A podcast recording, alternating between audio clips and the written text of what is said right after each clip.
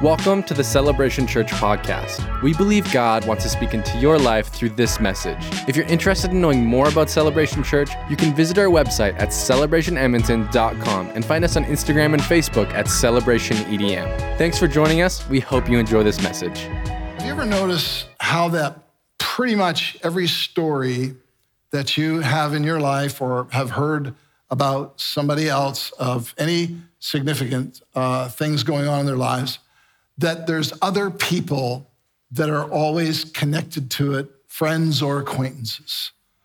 I mean, most of the stories that we have about things that we have done, things that we enjoy in life, uh, things that are significant to our lives, include another person. They include somebody else. That, that person may have participated with us, they may have inspired us, they may have been our example to follow, they may have trained us they may have helped us, they may have led us in some way. And I would bet that most of your significant stories include a friend who either participated or they influenced you in some way. In fact, you may not have done what you did except for the influence of somebody else in your life. I would also guess that most of the major decisions that you have ever made in your life have happened in the context of someone else being involved with you as well. People influence people. That's the way the world works. That's, that's the way life works. In fact, the scriptures encourage us about the fact that people influence people, and the scriptures also warn us that people influence people, don't they? Uh, when the scripture says bad company corrupts good morals. Well, that's actually not the whole story. Uh, the whole scripture goes like this Do not be deceived. Bad company corrupts good morals. And then it goes on to talk about being sober minded as you ought and stop sinning, etc. But don't be deceived. Why? Because we can tend to think, you know what, I'm in control, I'm in charge. It doesn't really matter who's in my world. It doesn't matter, you know, what my closest friends and associates are like you know, because I'm leading my own life. And the scripture says, don't be deceived about the fact that there can be influence that happens there. There are plenty of stories in the world where people will talk about being around the wrong group of people.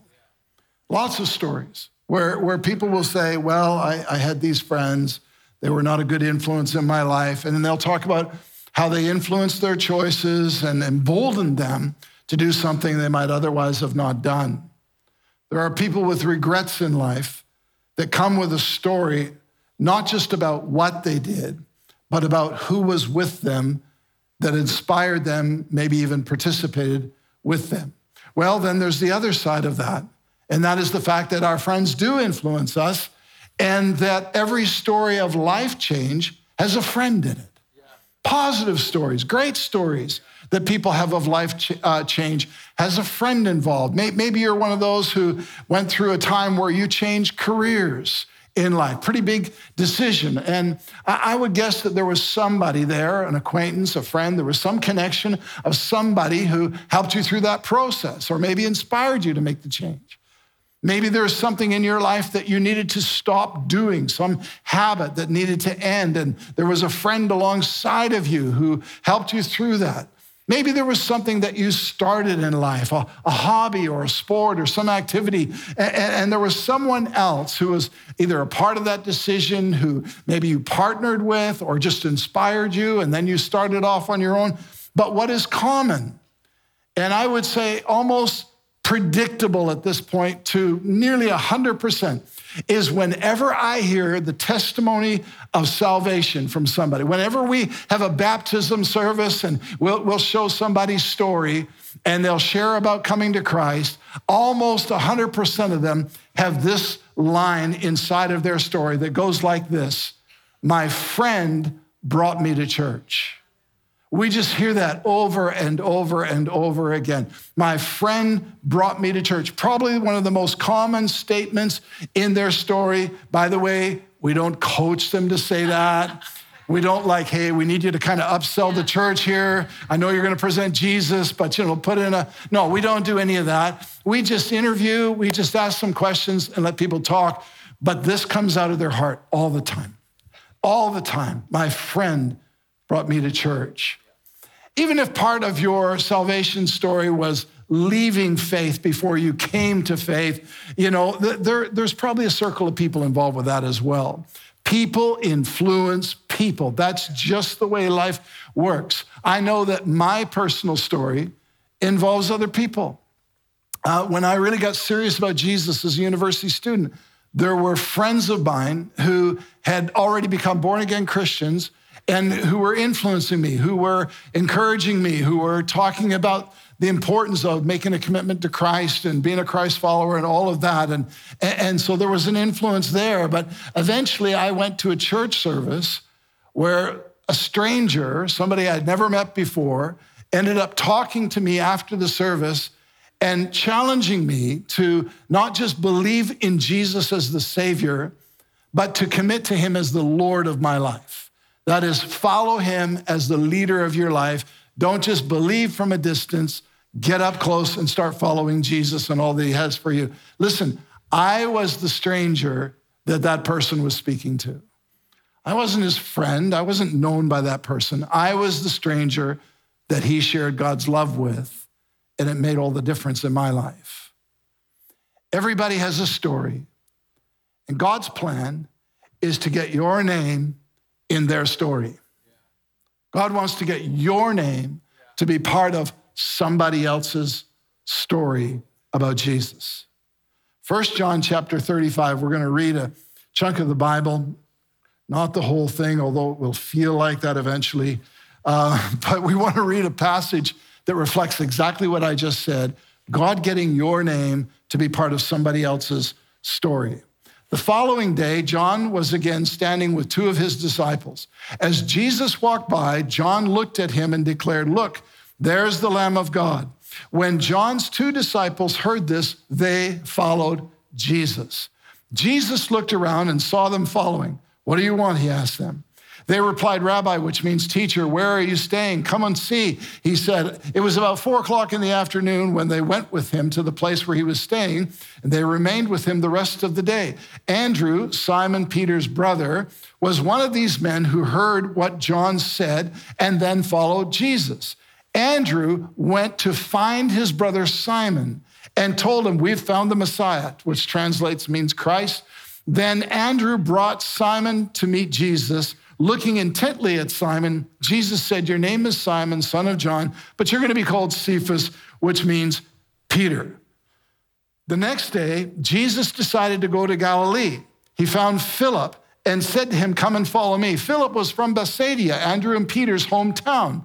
Philip went to look for Nathanael and told him, We've found the very person Moses and the prophets wrote about. His name is Jesus, the son of Joseph of Nazareth. Joseph of Nazareth, rather. Nazareth, exclaimed Nathanael. Can anything good come out of Nazareth? Come and see for yourself, uh, Philip replied. As they approached, Jesus said, Now, there's a, a genuine son of Israel, a man of complete integrity. How do you know me? Nathanael asked. Jesus replied, I could see you under the fig tree before Philip found you. John is part of the story of how his two followers end up following Jesus. Andrew is part of the story of how Peter ends up following Jesus. Jesus invites Philip to follow him, but then Philip is now part of the story of how Nathanael starts to follow Jesus. God wants to use you and put your name in somebody else's story. Come on. What if John had never spoken about Jesus? What if, John had just been kind of shy as Jesus passed by and didn't speak up and say anything? What if Andrew never went and brought Peter? Maybe he was afraid, well, I could invite Peter, but you know, I know what Peter's like a little bit. And maybe Peter will say, no, I don't want to go through that rejection. Let me give you a tip never say somebody else's no for them. You and I make invitation. We don't make decision. They make decision. We make invitation. What, what if Philip didn't invite Nathanael? Maybe got distracted. Maybe got busy. Didn't make eternal things a priority in his world. You know, you can over spiritualize this and you can say, well, God would have found another way.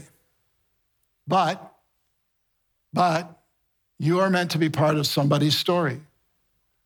You are the Andrew in a Peter's world. You are the Philip in a Nathanael's world. You are meant to be part of the story that somebody has about discovering Jesus. Connections naturally happen through our common interests. Connections, our relationships get built around what we have in common. You know, even as a child, you go to school, uh, you have that in common, you're in the same class, you're with those people five days a week. It's natural to build friendships, relationships. It's easy, it's just part of what happens, you know, being there. You eventually are now in the work world.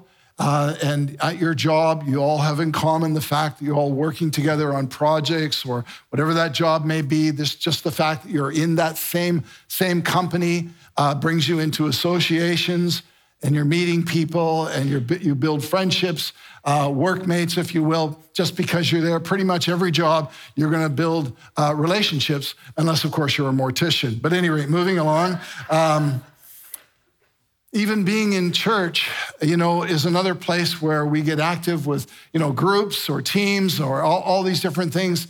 And it's like what we have in common helps us connect and uh, build connections. It's very easy for that to happen.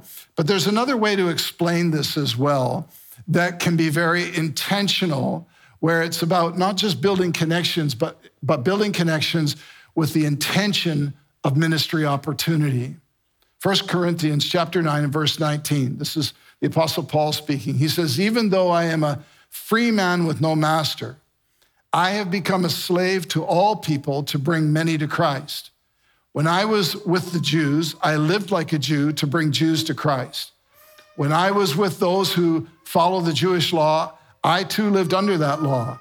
Even though I am not subject to the law, I did this so I could bring to Christ those who are under the law. When I'm with Gentiles who do not follow the Jewish law, I too live apart from that law so I can bring them to Christ.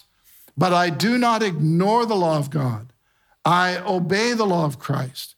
And when I'm with those who are weak, I share their weakness, for I want to bring the weak to Christ. Then he says this Yes, I try to find common ground with everyone, doing everything I can to save some. I do everything to spread the good news and to share in its blessings. The Message Bible takes that last portion, words a little bit differently, but I think it's worth reading. Uh, and it says this I didn't take on their way of life, I kept my bearings in Christ. He says, but I entered their world and tried to experience things from their point of view. I've become just about every sort of servant there is in my attempt to lead those I meet to a God saved life. I did all of this because of the message. I didn't want just want to talk about it. I wanted to be in on it. Here he talks about having common ground, that is, things that we are both have in common. It talks about, I entered their world. What is, what is that all about? Well, when the Bible uses that phrase world, it's talking about culture, it's talking about activity. And so you and I have a world. We have our family life, that's part of our world. That's the world we live in. Our community, our neighborhood, that's part of our world, is, is that. Where we work, that's, that's our world. What's going on in your world? Well, here's what's happening at work. That's part of your world. But then, aside from that, you have other interests, you have other things that you do, you have other hobbies, you have other activities, you have other routines in life that you enjoy, and they're part of your world. And Paul is saying, I recognize this in people, that people have a world they live in, and I'm trying to connect with them by getting into their world. My son Daniel uh, hooked me up with a deal. He said, "Dad, you you got to buy this dirt bike. You know, you'll you'll enjoy this. You can do things you can't do on a on a street bike. You got to buy this dirt." So I obeyed. He twisted my arm. Somebody said motorbikes are like chips. You can't just have one. But at any rate, moving on. So I got into this, this dirt bike scene. And, and this summer, I planned to do, this past summer, I planned to do a ride um, west of Drayton Valley to Catamount. It's a dirt road that becomes more like a dirt path and a quad trail and motorbikes, scenic, challenging at the same time. But I didn't want to just do it alone. And so I actually put it out on a Facebook group that I'm a part of called Adventure, Adventure Riders. I put it out on this group and I said, hey, I'm going to do this ride. Here, you can meet me at a Tim Hortons at this time in the morning and you can come. Any rate, to make a long story long, I had three guys that messaged back and sure enough met up with me that day. Three complete strangers. I'd never met them before, they never met me. And it was kind of funny because they assumed that I knew what I was doing. I didn't have a clue. Not a clue. I barely knew the route, let alone, you know, how to ride in these conditions and all the rest. And, you know, one guy's like, you know, I'm kind of new to this. It would be okay if I came along? I'm like, yeah, I guess so, you know, and whatever. I'm like, man, I, you know, I, I'm green as a salad in this stuff, you know, and, and, uh, you know, the wonderful thing about them assuming that I knew what I was doing is that they let me drive first so all the dust that's being kicked up, I'm not having any of that. They're all getting it. I get to go for any rate. It was a great time. At the end of the day, they all just said, you know what, this was like the best riding day. Like this took like hours, right? We're like eating, eating our lunch at three in the afternoon. At the end of the day, they're like, this was the best riding day we've had our entire summer. And these guys were so grateful I put this together. But I want to say this God wants to use your interests to connect you with people of similar interest. He wants to use that in you. It's not like, oh, I better go figure something out. No, no, you already have it. But he wants to use it and work through it to connect you with people of similar interests. Your interests make you interesting to others who have the same interests because you are interested in what interests them. Let me say that again in case you were trying to write it all down. Your interests make you interesting to others who have the same interests because you're interested in what interests them. That's your common ground. That's how you enter into somebody else's world. Now, there's two lessons that I want to give you off of this uh, experience that I had, and they're this. The first one is this stay on common ground to build friendship. Stay on common ground to build friendship and relationship. You know, when we got together at lunch at the end of the day, and, and of course we had breaks during the time, chatted a bit and all this, I didn't ask their opinion about, you know, our government. I, I didn't ask what they thought about abortion. I didn't ask about mask mandates or anything like that. I didn't, I didn't even ask if they went to church.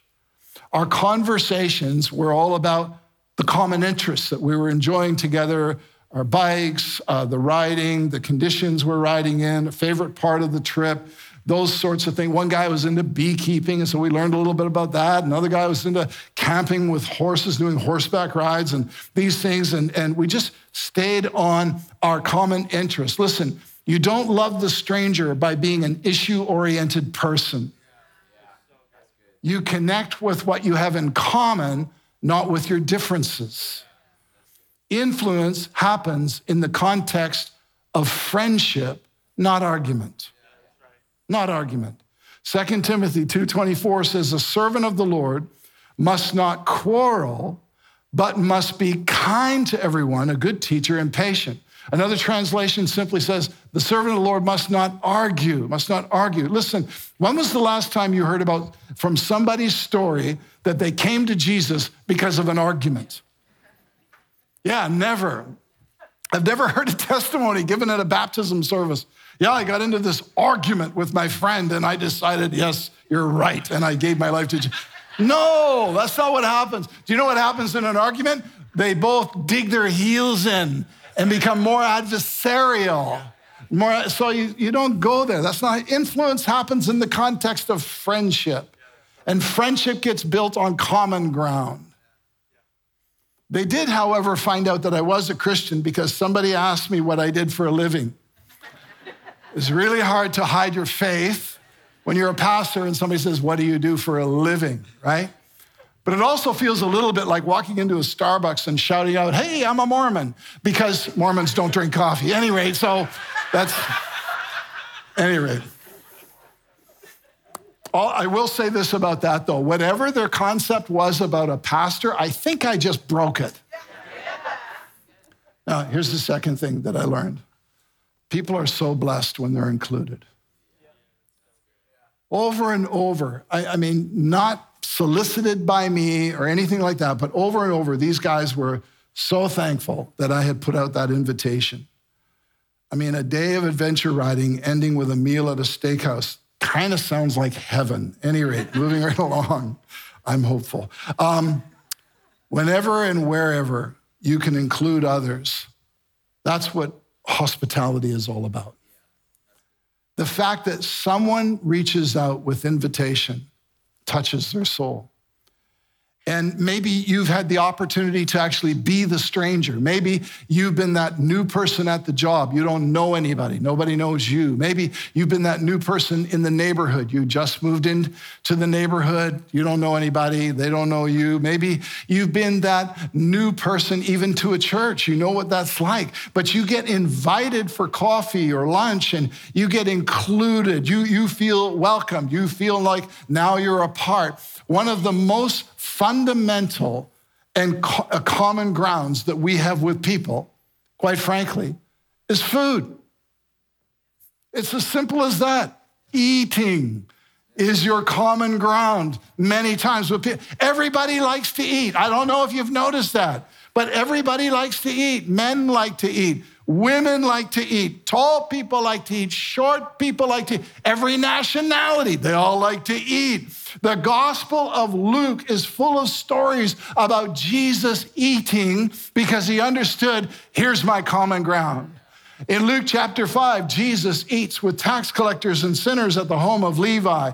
In Luke chapter 7, Jesus is anointed in the home of Simon the Pharisee during a meal. In Luke chapter 9, Jesus feeds the 5,000. In Luke chapter 10, Jesus eats in the home of Martha and Mary. In Luke chapter 11, Jesus condemns the Pharisees and teachers of the law at a meal. In Luke chapter 14, Jesus is at a meal when he urges people to invite the poor to their meals rather than their friends. Basically, what he's saying is don't just invite people who will invite you back, invite people who will not be able to invite you back. Luke 19, Jesus invites himself to dinner with Zacchaeus. In Luke 22, we have the account of what? The Last Supper. Luke 24, the risen Christ has a meal with two disciples in, in Emmaus and later eats fish with the disciples in Jerusalem. In the Gospel of Luke, Jesus is either going to a meal, eating a meal, or coming from a meal.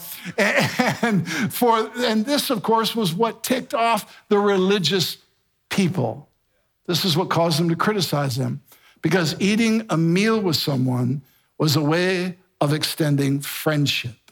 Luke 7 34, the Son of Man came eating and drinking, and you say, here's a glutton and a drunkard, a friend of tax collectors and sinners.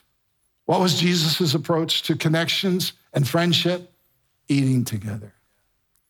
Here's my, my last thought for the day live a generous life. Live a generous life. Matthew chapter 5, verse 14. Here's another way to put it You're here to be light, bringing out the God colors in the world. This is from the Message Bible, kind of obviously, but anyway, moving on. God is not a secret to be kept. We're going public with this, as public as a city on a hill. If I make you light bearers, you don't think that I'm going to hide you under a bucket, do you? I'm putting you on a light stand. Now that I've put you there on the hilltop, on the light stand, shine. Then he says this keep open house, be generous with your lives. By opening up to others, you'll prompt people to open up with God, this generous Father in heaven. By opening up to others, you will prompt people to open up with God. How do you do that? Keep an open house, live a generous life. I don't know if you've given it much thought before, or if you've, but if you've had the experience before of, of being invited to somebody else's home, there's just something that is significant and something that is unique and special about that. It is a level of connection that you don't quite get anywhere else in life. You are the guest. You are waited on. You are catered to. Your comfort is their priority. You are welcomed. And it's a way of extending friendship and welcome that is so meaningful to others. it is a way of, of which that we can be generous with our lives. It's about taking the relationship to a place of actually greater connection and greater trust and greater uh, comfort with each other, if you will. Um, you know, you might be in the same house and you're kind of like, well, it's the same old house, you know, same old coffee, same old meal, no big deal, whatever. But listen, to the guest, it's special. They are hosted, they are served, they are treated special, and it's meaningful to them. And, and here's, here's what I want you to catch, and that is this your home says, We are friends. That's what your home says. And here's why because friends and family are the only ones who get to go there. They're the only ones that can come in. We have neighbors um, in, in our neighborhood, in our subdivision that we've known for many, many years, probably over like 25 years that we've known them. And um, We've had them over to our home. We've went to their home. We've, we've done things that we have in common from time to time. And throughout that friendship, there have been, you know, moments of opportunity to talk about Jesus. Uh, we've certainly invited them out to church, and they've come and come to special events over the years. We also talked about our life. We don't like get together and pretend to be something that we're not. You know, like let's pretend to be perfect because that always leads people to Jesus. No, we don't get together to complain either, but we're authentic, we're real people, we have the same challenges as everybody else.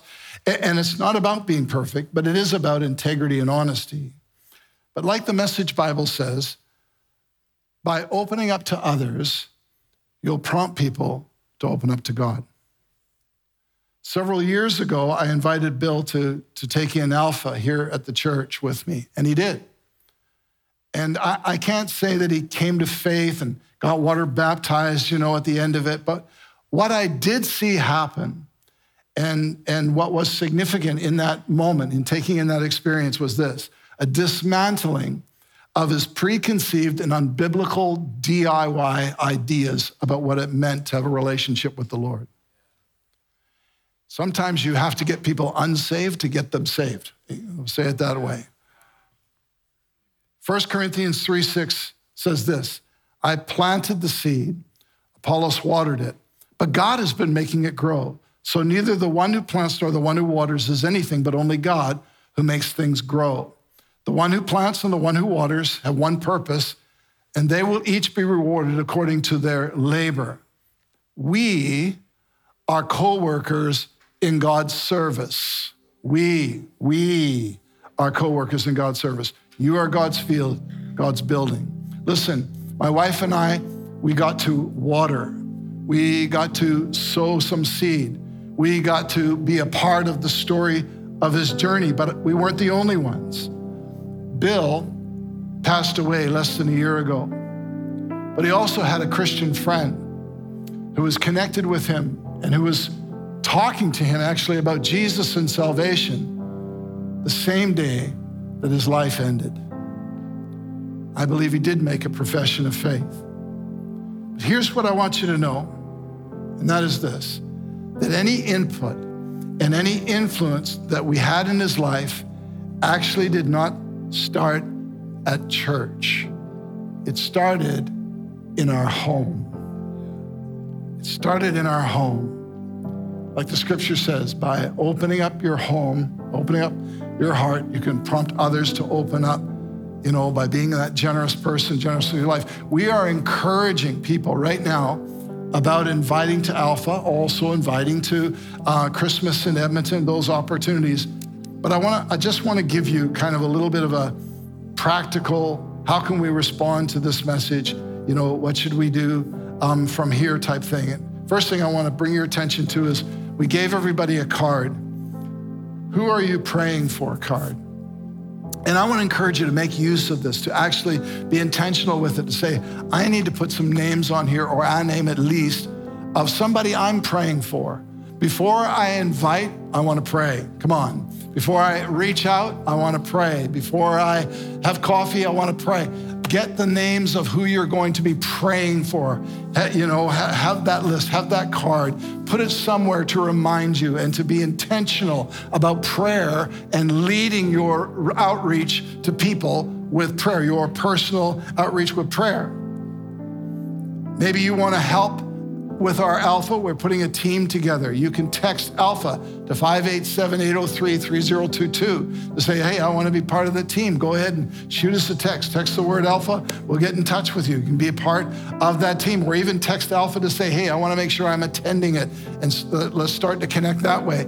But before inviting to Alpha, before inviting to Christmas in Edmonton, start with prayer. But here's the other thing Open your home.